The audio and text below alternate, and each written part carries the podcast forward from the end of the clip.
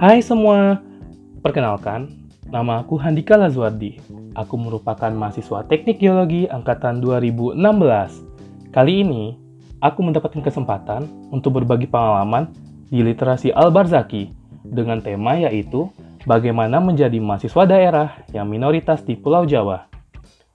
Aku sendiri berasal dari kota Pekanbaru, Provinsi Riau. Baiklah, kenapa saya memilih kuliah di Pulau Jawa Jawabannya sangat simpel, karena saya ingin melanjutkan jenjang pendidikan saya di salah satu universitas terbaik di Indonesia pada saat ini. Universitas yang baik dalam akademik maupun baik dalam meningkatkan soft skill yang saya miliki. Hal yang pertama terlintas di benakku saat akan melanjutkan studi di luar daerah asalku yaitu aku akan menjadi anak rantau. Hmm, apa itu anak rantau? Anak rantau adalah mereka yang berpindah tempat tinggal, baik yang menetap maupun hanya sementara ke suatu tempat yang cukup jauh dengan maksud dan tujuan tertentu. Apa yang aku rasakan pertama kali saat menjadi anak rantau, yaitu adalah homesick. Apa itu homesick? Homesick adalah rindu suasana rumah. Hal ini wajar. Kenapa? Karena biasanya yang kita bersama keluarga, kita akan hidup mandiri di tanah orang. Kemudian, apa lagi yang saya rasakan yaitu adanya perbedaan budaya. Kenapa? Karena budaya di daerah asal pasti akan berbeda dengan budaya tempat kita melakukan rantau. Tentu, kita memerlukan adaptasi secara cepat. Entah itu dari makanannya, maupun budaya yang ada di daerah kita rantau. Nah, contohnya ini. Di daerah asalku, aku sendiri memanggil orang-orang lain dengan ucapan kau. Namun hal ini berubah 180 derajat, yang di mana aku harus memakai kata kamu dalam setiap percakapan percakapan dengan wanita maupun dengan pria. Ya, benar sih, ini susah untuk dijalani di awal berada di Pulau Jawa. But, itu akan menjadi suatu kebiasaan. Contohnya, saat aku balik ke daerah asal, aku memanggil teman SMA aku dengan kata kamu, dengan tanpa sadar.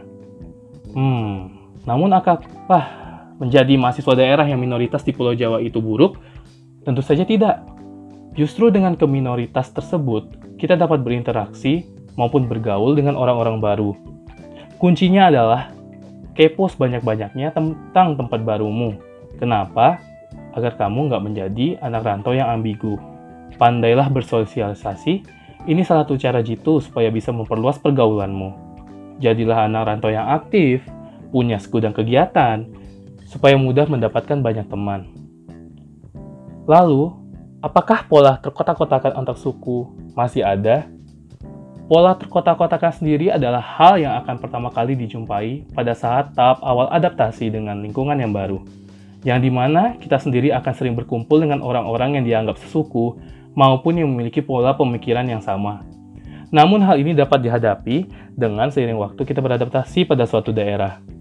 Sebenarnya hal ini dapat dilewati dengan cara kalian mendapatkan cara untuk how you can adapt to other people who have different tribes.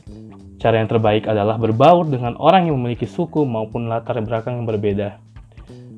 Kemudian, bagaimana cara berbaur dengan orang lain?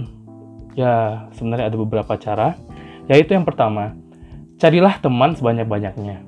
Jangan pilih-pilih teman. Bisa jadi, dengan banyaknya teman itu akan menolongmu saat kesepian di tanah rantau. Lalu bersikap ramah.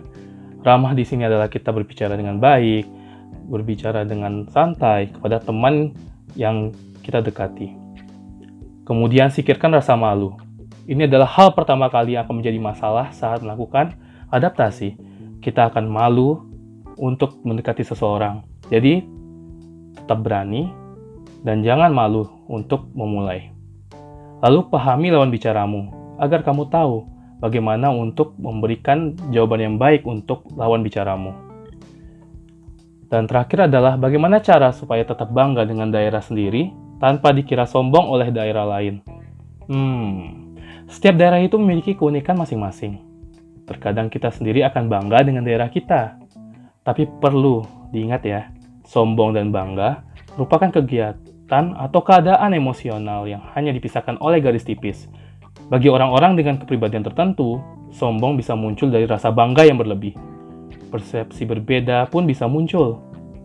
Nah, Di sini, caranya adalah kita harus tahu memberikan batasan yang jelas pada saat kita bangga akan sesuatu. Mau itu bangga dengan diri sendiri, maupun membanggakan sesuatu dari daerah kita sendiri. Baiklah, sekian penyampaian pengalaman dari aku. Serta terima kasih kepada Literasi Al-Barzaki yang sudah memberikan platform untuk teman-teman semua menyampaikan dan menceritakan pengalaman mereka masing-masing. Semoga sharing pengalaman saya ini bermanfaat. Thank you semuanya. Goodbye. See you all.